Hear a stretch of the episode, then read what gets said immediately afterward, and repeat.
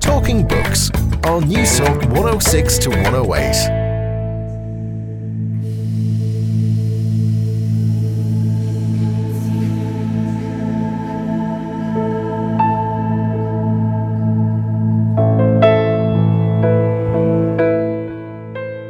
the sort of average chess player wanting to make a move. He looks at a position, he sees something he thinks is going to work, he makes the move. But no, sit on your hands, keep looking at the position, look again and again and again. See if there's something you haven't seen in that first moment, and then try and find the true move, the best move. And that's what uh, the very strong players are really good at doing, finding the very, very best move. And of course, often they'll be playing in classical chess, you'll play maybe 40 moves in two hours, and you may have five or six critical positions in those 40 moves. So you'll have, in a way, six very tricky puzzles to solve. I mean, potentially more than six. Obviously, you have 40 moves to make, and you're looking for, to make the best move 40 times in two hours. But there will be five or six critical positions, probably.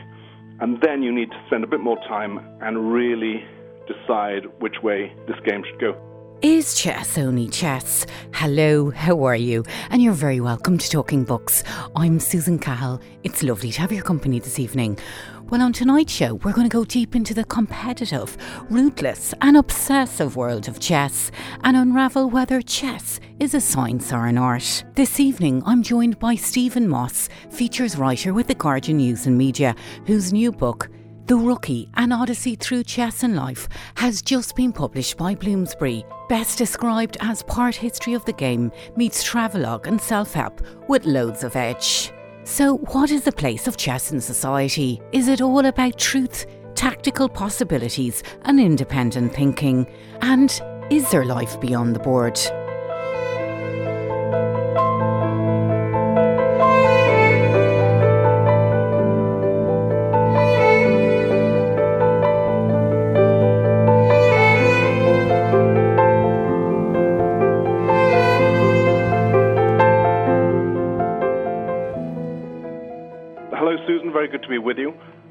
Stephen Moss. I'm a writer on The Guardian. I've worked at The Guardian for almost 30 years. And uh, I've just brought out a book about chess called The Rookie An Odyssey Through Chess and Life, which um, I see as a sort of midlife crisis book. I was a very ordinary chess player at um, university. I carried on playing a bit, but like many, many players, I gave up to a large extent uh, when I had a family and then came back to it in my late 40s, early 50s. And I decided I needed to get really good at something. As a journalist, you tend to skate across the surface. At least I think you do, unless you're very lucky and you, you settle on a specialism. I've tended to skate across the surface of many things, dipping in and out, spending a month researching something, writing a piece, and then moving on. And I felt I wanted to really immerse myself in something and try to master a discipline. And uh, I chose chess, which, as I said, I was a very average player at.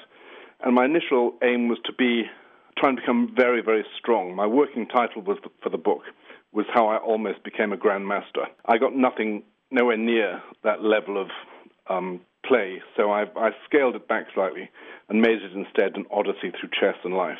Well, Stephen, you're definitely the grandmaster of entertainment because it is one heck of a read, The well, Rookie.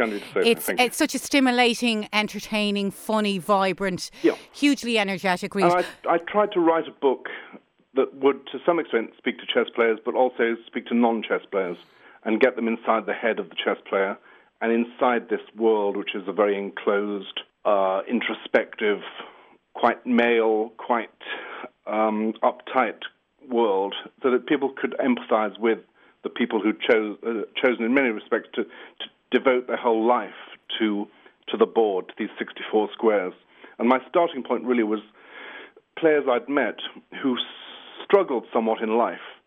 Um, they they couldn't quite understand the rules of life, and on the board they to some extent came alive. So I was very interested in that idea that the board, and, and my my epigraph to the book is from Mikhail Tal, a former world champion, who says the, the board is not just uh, not just my home, but it's it's a fortress. It's it's where I express myself, and it, it's really that that idea that um, that they they live to the fullest on the board, but often beyond the board, perhaps they, they struggle. Big wide open question for you, Stephen.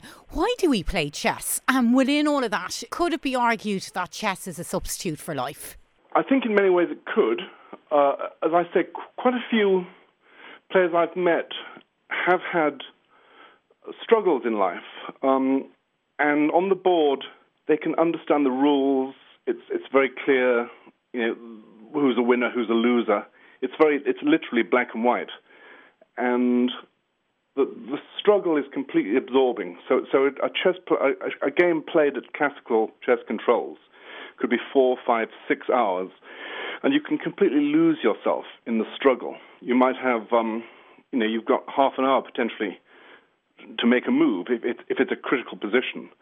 And I, ha- I had several instances where I almost had like an out of body experience where you just become at one with the game and the board and nothing else matters really. And uh, it was a very sort of um, enjoyable kind of Zen-like experience, really, kind of Zen moment of this becoming more important than life itself.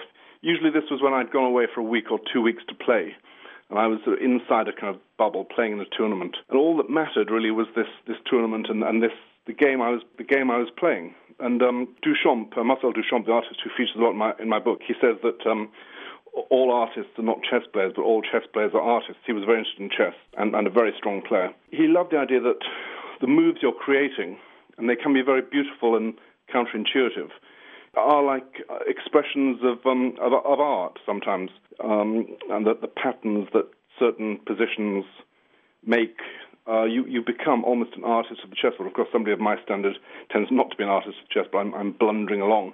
But, but players like Tal um, certainly could come up with the most incredible and strange moves that on the surface look as if they'll never work. But then you look deeper, and somehow they've seen some strange pattern that will make them work. Stephen, I'm just wondering, there's a great quote from the American Grandmaster. He's, he's a, a, very passionate and, and, lively fellow called Ben Finegold. And he, he gave you some advice, I think was something on the lines of live like a man, fight like a dog. Yeah. Is it too much to describe chess, besides from all the endurance um, qualities you need and the mental stamina? Is it too much to describe it as controlled savagery? As I've said, I mean, you can see chess as an art, but it's also a struggle. Um, it's it's a fight to the death, and you have some positions in chess where literally you're a move away from being checkmated, and you might be a, a move away from checkmating your opponent. So it's completely knife edge, and it, it really is a kind of Darwinian struggle, and, and very exciting. In some ways, you have to be like that in, in, in chess because they don't earn a lot of money, uh, and, and they don't earn any money if they don't win prize money. So it's a very um, kind of vicious difficult world in which to, to earn a living. You quote um, the British writer Julian Barnes. Um, he he did a, a, long feature for the New Yorker um, a good few years ago now, I think, and he described chess as, as, something akin to searching for some kind of truth. And he, he kind of did said it was similar to uh, in a courtroom battle, so to speak. Yes, and this is again, this was another crucial reason for me doing the book. Really, this idea of uh, the truth of a position. I think it was um, the uh, English Grandmaster uh, Jonathan Speelman who introduced me to this idea about 10 or 15 years ago. We were looking at position. He said, "Where does the truth lie here?" Because in any given position, um, obviously there are many plausible moves.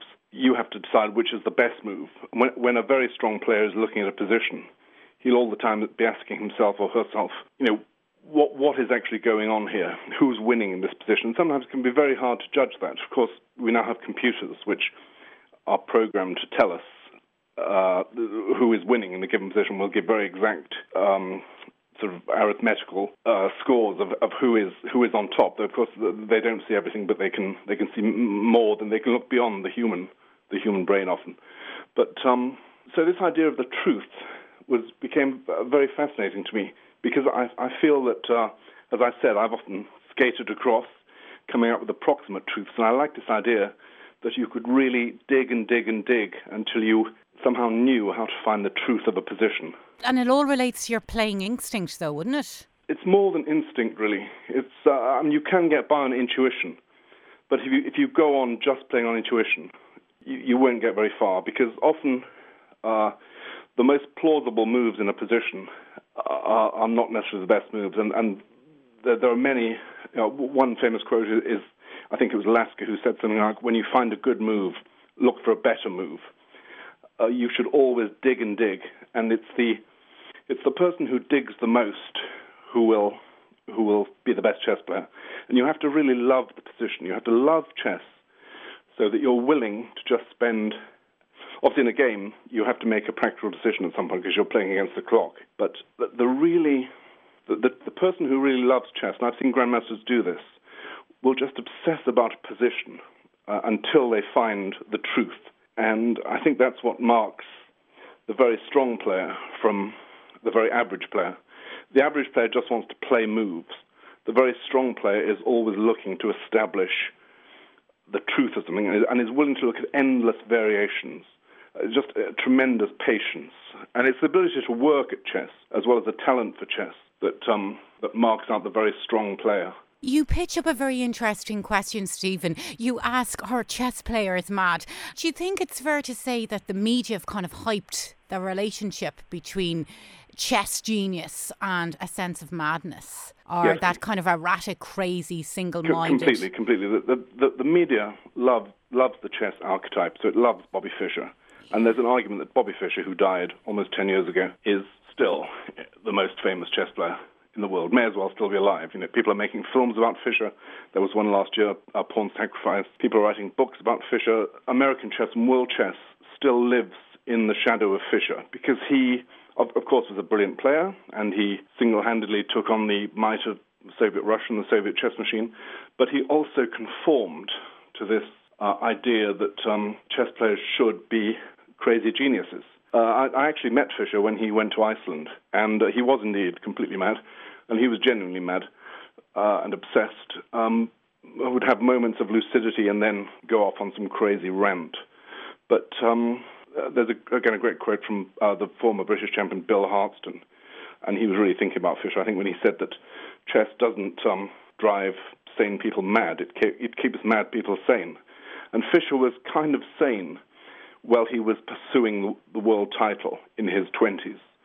Only when he became world champion did he go off the rails because a he was terrified of losing the world championship, so he never played again. At least never played a you know refused to defend his title, made all sorts of excuses for not playing, and then just became this what figure who wandered the world for about 30 years because he'd kind of lost chess was his whole rationale. And once he'd achieved his goal, there was nothing left in a way. He looked over the other side of the mountain and was kind of terrified by what he saw. You have a beautiful quote. Um, I think it was was it from Frank Brady, who who wrote about Bobby Fischer. He said, "If he is a rainbow, he is also the storm."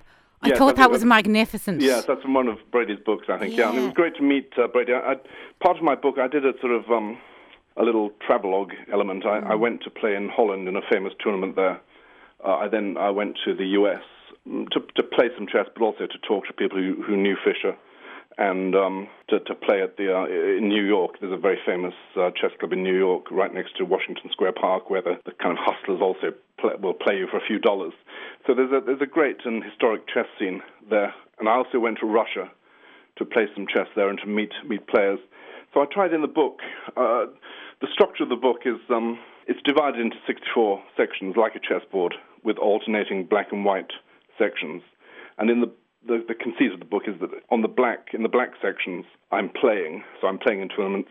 I'm generally making lots of blunders. So this is me in this uh, kind of void or this blackness, not really understanding, not getting to this truth. And then on the white squares, I meet people like Finegold or grandmasters, or I look at famous players in the past who, uh, who've kind of cracked the code, who've understood chess, or at least uh, as much as you can understand about chess. And so um, it's this uh, alternation of the illumination of the white squares meeting famous players, getting their insights into the game, and then the black squares me trying to get better, and I get a little bit better. But of course, I always knew that, the ch- chessboard is always set up in a particular way, with the white square on the, the right hand side. And so I started on, and each square has a, a, a number assigned to it, a, a letter and a number assigned. So you start on, on A1, which is a black square, and you end on H8, the top right hand corner of the board which is also a black square.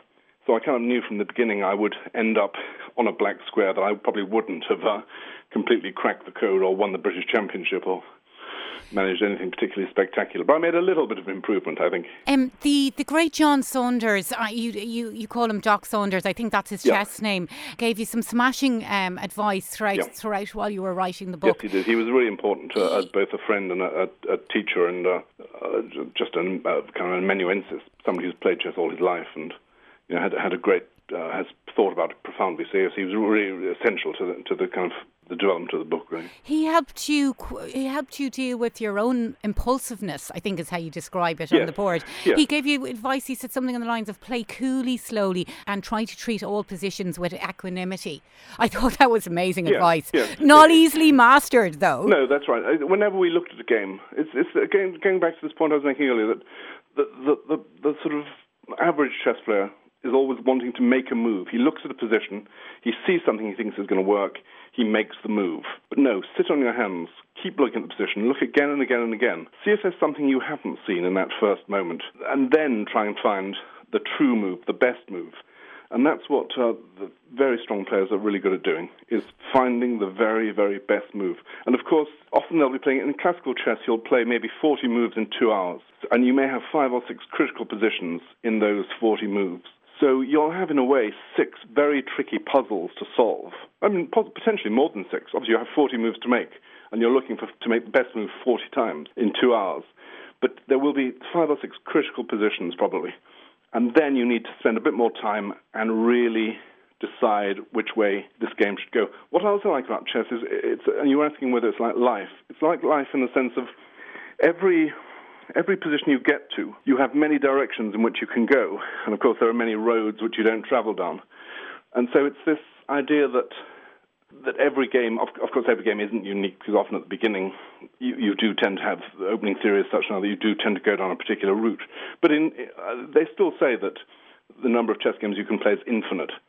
And so I like this idea that all these the roads you could take are a bit like life in that you know, the, you, you, you play one game, but you could have played five million games. You could have married five million people, or you know, had an infinite number of jobs, or but you, but somehow one game emerges, one one route through the thicket emer- emerges. How much does emotions play in all of this? Because clearly you've got a lot of tactics on the board, but keeping your head and not getting, you know, not losing the run of yourself is crucial.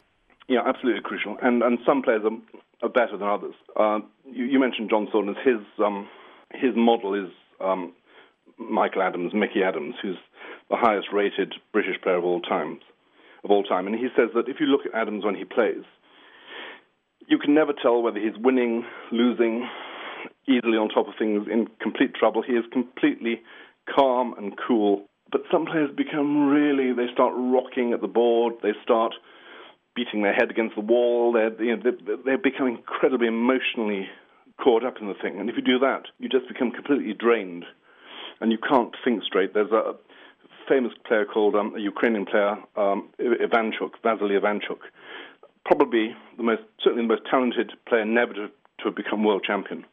And people say the sole reason he didn't become world champion was that he often, in key situations, he couldn't, couldn't control this kind of nervous energy it would become too keyed up. And so, again, the Vespa is just a very cool, calculating machine. You mentioned a guy, um, Professor Stephen Peters. I think he was the uh, psychiatrist to the British cycling team, and I know he, he helped Ronnie O'Sullivan, the snooker player, out did, quite a bit did. in terms of the kind of the emotion. And the England football team, I think, as oh, well. right. Yeah. He wrote the Chimp Paradox, and Yeah. it's a it's quite a it's a quite a uh, philosophy he's got going. Can you talk me through it? Well, he, he said that you've got this chimp on your shoulder who all the time is telling you to do these impulsive things. And you, you need the chimp's energy and dynamism, but you've got to keep the chimp's impulsiveness in check. And I think I was saying that, oh, he, he, he suggested I was becoming too, in the good moments, I would, I would get too high, and in the bad moments, too low. I, did, I, I just wasn't able to keep that, that sort of steadiness. You're playing against your own limitations as well as your opponent's limitations and their strengths. Yeah, of course. It's And an amazing often- way to look at it, isn't it? Yeah, and often you're playing. Um, they tend to organise tournaments in such a way that you'll be playing with people of, of a similar strength to yours. Obviously, if I play the world champion, as I did once, I'm going to lose quite quickly. But um, if you play somebody of your own ability, then in a way, ta- the talent thing um, is is equivalent. So you then have to these other factors of, of the way you handle the, the sort of time controls and the way you, you handle yourself become really important. Um, it becomes that emotional side of the game becomes really critical.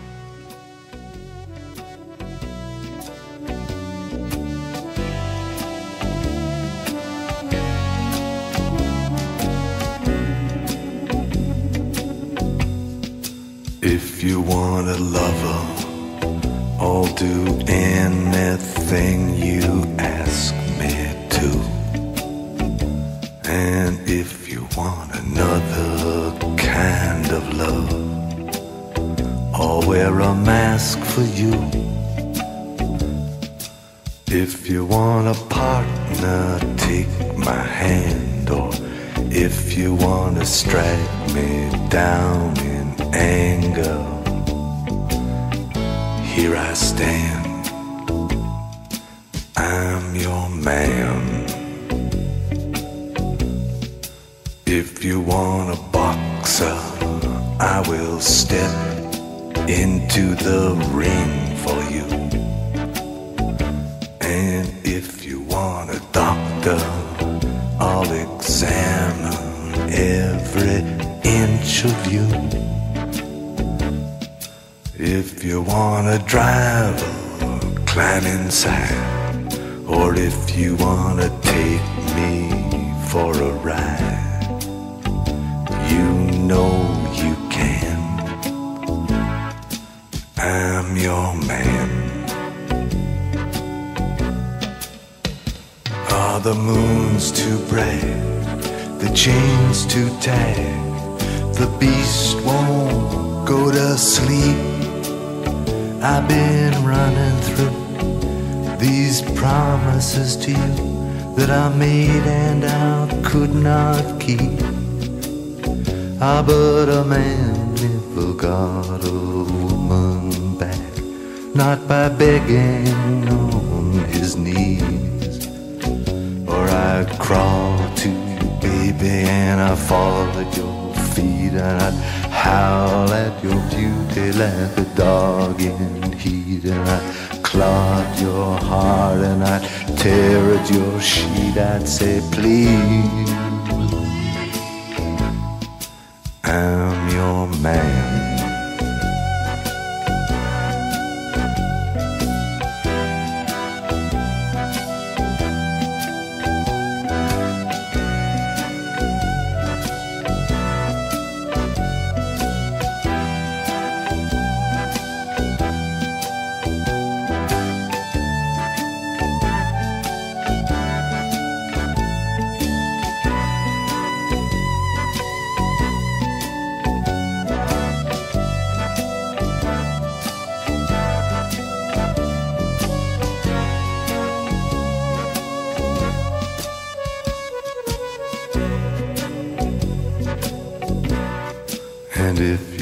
Got a sleeper moment on the road I will steer for you.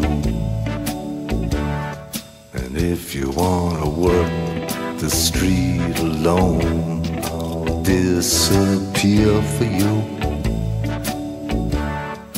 If you want a father for your child, or only wanna walk with me a while across the sand.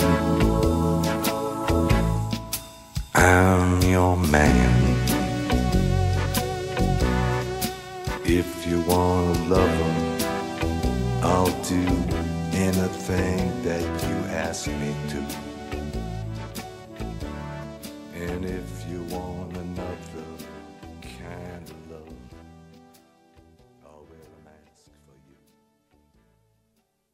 Talking Books on News Talk 106 to 108. And you're very welcome back to Talking Books. I'm Susan Cahill. It's great to have your company this evening. Well, on tonight's show, I'm talking with writer and journalist Stephen Moss, whose latest book, The Rookie An Odyssey Through Chess and Life, has just been published by Bloomsbury, where Stephen entertainingly muses on some of the legends of chess. Men who were happy to kill each other on 64 squares. I asked Stephen about the position of women in the game and English Grandmaster Nigel Short, who controversially claimed that men were hardwired to be better chess players than women. I put it to Stephen, has the guy gone mad? Yes, um, Nigel is, um, uh, was, was, is one of Britain's greatest players. He played Kasparov for the world title in 1993. I think he did make a few ill-considered remarks um, about uh, female chess players. One, we should d- deal with the exception first. Uh, there was a Hungarian player, Judit Polgar, now retired, who did get into the uh, top ten, all, all sexes, both sexes. So I think she was like number eight or something in the world. But she is far higher than any other woman player has ever got. I think the current women's world champion Ch- uh, Chinese player Hou Yifan is maybe top 50, top 40, top 50. But she's not yet reached the very, very peak. I think the number of competitive women chess players is around in the US, UK, presumably Ireland too, is around 6%. Now, some people argue that women's performance is simply a numbers thing, that if you've got 94 men competing and six women, then the likelihood is that that the men in the upper echelons are going to outnumber the women. But I think it's very difficult because Judit Polgar shows it is possible for a woman to to reach the very highest level. Now, Polgar, when she was, I think she was the strongest player again of either sex at the age of 14, 15. Um, one, of, one of the youngest grandmasters of all time. I think she became a grandmaster earlier than Bobby Fischer. And her father, she was homeschooled with two other very strong chess playing sisters. And her father almost consciously set out to create uh, an incredibly strong chess player. And she only played in male tournaments, uh, which is another factor because women's tournaments tend to be weaker in a way you can get into your comfort zone. So it looks as if, in a way, you have to be gender blind. Uh, that you have to be, because I mean, a, a very strong chess player is going to be a tremendous player at the age of 10 years old. If you're not already super strong at 10, uh, you're unlikely to make. You know, people these days, some players, the, the Magnus Carlsen and his um, his rival in the World Championship, which was played at the, the back end of last year, were both grandmasters at the age of 13. So unless you're incredibly strong at that age, it, it's like you know, if you become a champion golfer, you probably have to be swinging a club at the age of five. Similarly, you really probably need to start playing around the age of six, and to be to show talent very early. You know, the, the classic thing is your father shows you the moves, you beat him sort of in your second game. You just kind of understand chess, and um, so it looks like going back to the women point. It looks as if you have to be gender blind. Women need to just play against men and. Uh, you know, see how they go. And, and obviously, the, every tournament organizer in the world is trying to get more women to play. They've just had a big tournament in Gibraltar where they have, uh, I think they, they let women play free, or they, they have, and they have big prizes for women women players. So tournament organizers are very conscious that if chess is to progress, it needs to shed